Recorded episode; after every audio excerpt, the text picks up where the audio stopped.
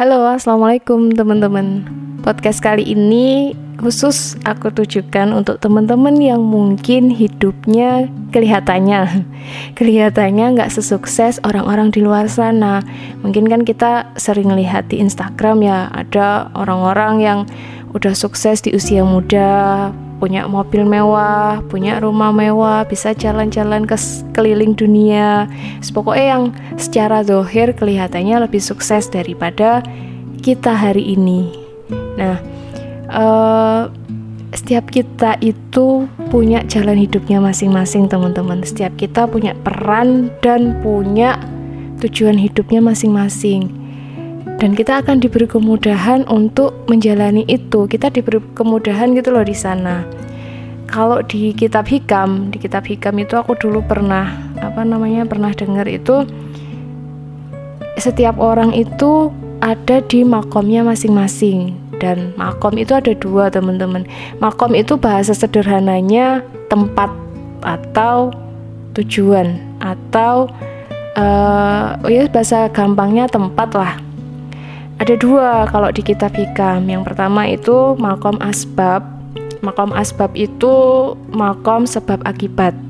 Kita kalau mau kaya ya harus kerja. Kita kalau apa namanya nggak nggak kerja ya nggak makan. Kalau kita lapar tapi nggak mau makan cuma dilihatin aja ya kita akan tetap lapar. Nah kalau yang eh, makom yang kedua itu makom tajrid. Di makom tajrid ini rezeki itu diantar teman-teman. Jadi di makom tajrid ini adalah khusus untuk orang-orang yang terpilih. Orang-orang yang dia nggak nggak usah kerja itu udah dapat rezeki. Dia cuma diem di rumah. Itu dia nggak akan kesulitan gitu loh. Kesulitan untuk menjalani kehidupannya. Contohnya orang-orang yang ada di makom tajrid itu adalah para kiai para filsuf para orang-orang yang orang-orang bijak yang kerjanya bukan kerjanya sih orang-orang yang mereka itu memang diberi tugas oleh Allah untuk menjadi tempat belajar, menjadi tempat ketika kita lagi bingung kita cari nasihat, kayak gitulah secara gampangnya para kiai-kiai. Nah, kita nggak bisa teman-teman untuk memilih makom kita itu ada di mana. Misalkan gini, sebenarnya ada di makom asbab.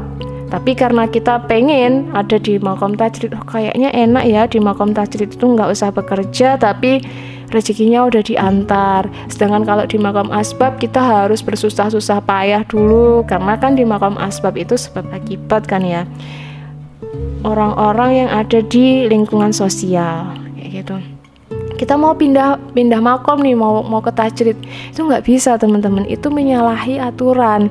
Dan kita akan sangat kesulitan ketika kita berpindah makom ketika kita berpindah posisi. Kayaknya ini ya apa namanya pembahasannya terlalu dalam ya. Wis intinya setiap kita itu punya jalan hidupnya masing-masing. Udah nggak usah iri ngelihat orang lain. Itu kok kelihatannya lebih sukses ya karena dia punya mobil, karena dia punya sesuatu yang secara material itu kelihatan. Sedangkan kita kok kayaknya kita juga udah berusaha, kita udah berdoa, kita udah ibadah. Sedangkan dia yang nggak ibadah kok gampang banget ya.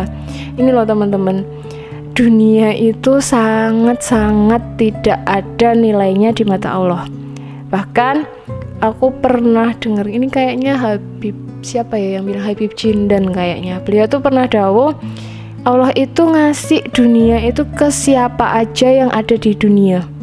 Jadi gak peduli dia mau beriman ataupun gak beriman, itu akan tetap dikasih dunia kan ada yang bilang ya kalau kalau kamu mau bekerja ya kamu akan sukses. Kalau kamu mau apa namanya pokoknya kamu nggak diem aja ya kamu akan menemui kesuksesan. Kamu bisa kaya kalau kamu bekerja keras kalau kamu bisa hemat kamu akan bisa kaya.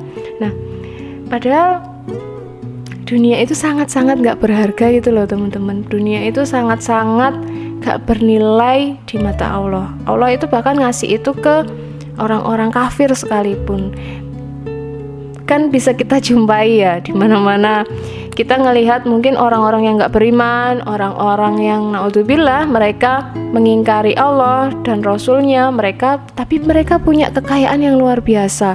Mereka punya uh, perusahaan, mereka menjadi orang terkaya di dunia. Tapi balik lagi dia nggak beriman, terus nanti dia di akhirat dapat apa? Sedangkan akhirat itu hanya untuk orang-orang yang beriman.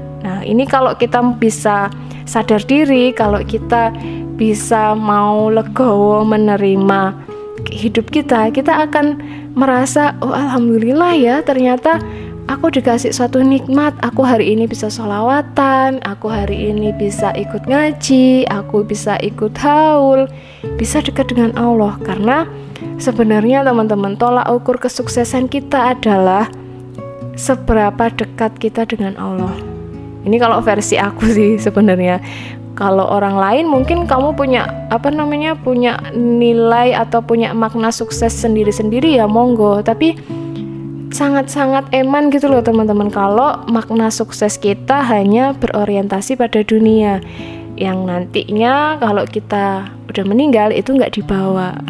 Terus gimana nih? Apa namanya?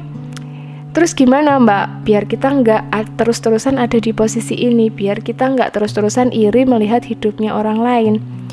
Kayak yang aku bilang tadi teman-teman, yang pertama adalah kita harus sadar diri. Kita ini siapa? Kita ini dari mana? Terus tujuan kita diciptakan di dunia ini itu untuk apa?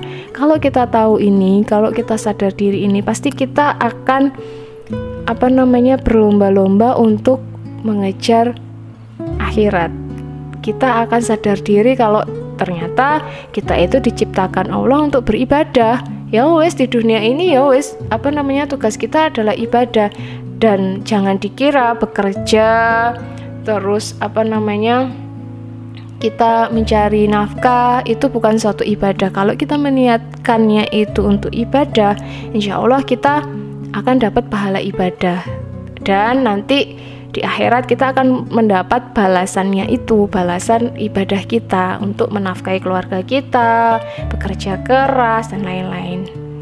Terus yang kedua, biar kita nggak terus-terusan ada di posisi yang sekarang, iri dengan kehidupan orang lain, sederhanakanlah sederhanakan hidupmu teman-teman. Jadi wes gak usah digawe ribet. Ya wes lah kita sudah berusaha tugas kita adalah berusaha dan berdoa. Kita udah usaha kita udah maksimal doa kita udah maksimal tapi ternyata dikasihnya sama Allah itu segini. Ya wes gak apa-apa ya emang jatah kita segitu. Gitu wes gak usah dipikir bingung gak usah dipikir yang terlalu nemen. Nanti kamu stres kalau mikir sesuatu yang seharusnya nggak kamu pikir Terus yang ketiga, itu jangan mengkompar hidup kita dengan orang lain.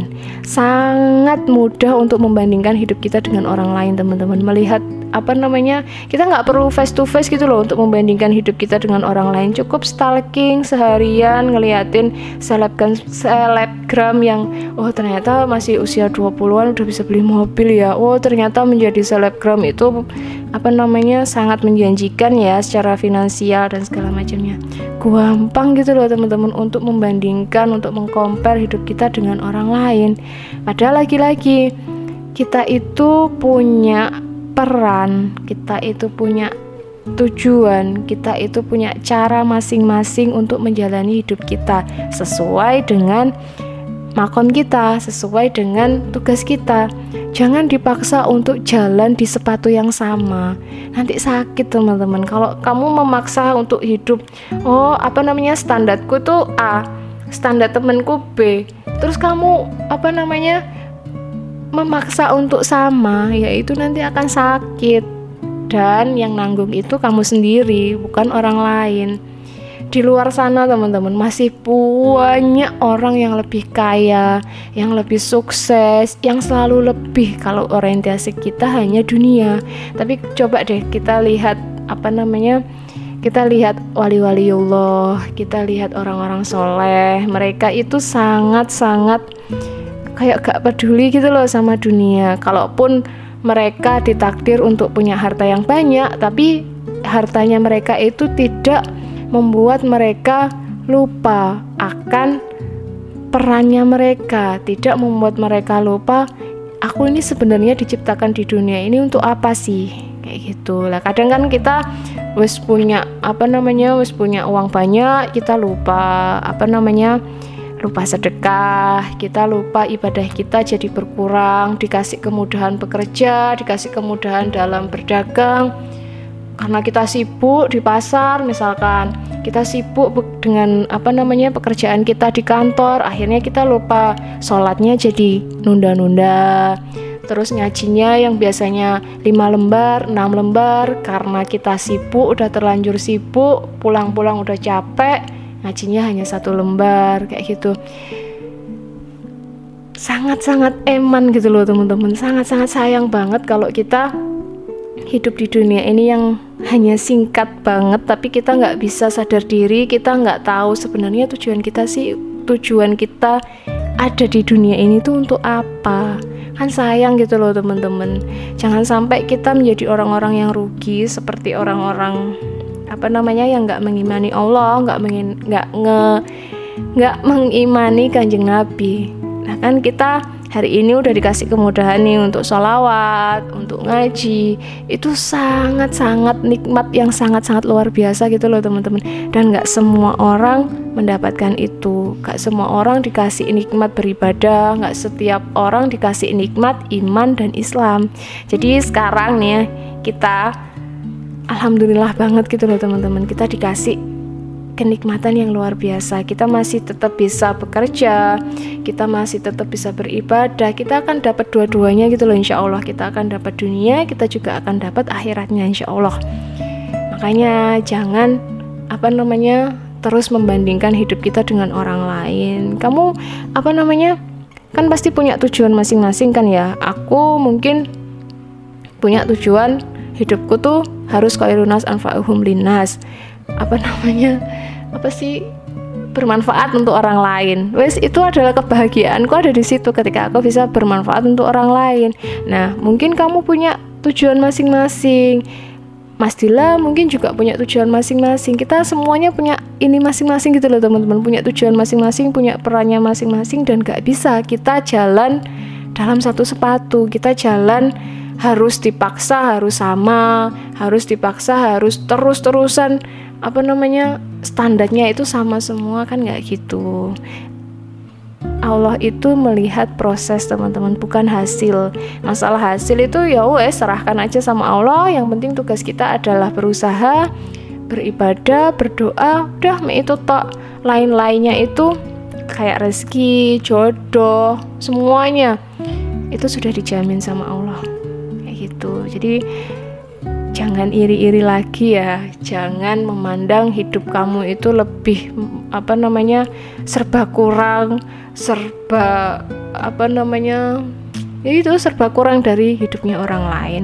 Kamu punya perjalanan yang indah. Kamu punya cerita yang unik. Kamu punya sesuatu yang bisa kamu banggakan dalam hidupmu. Jadi gak usah nge-compare dengan hidupnya orang lain Semoga bermanfaat. Wassalamualaikum warahmatullahi wabarakatuh.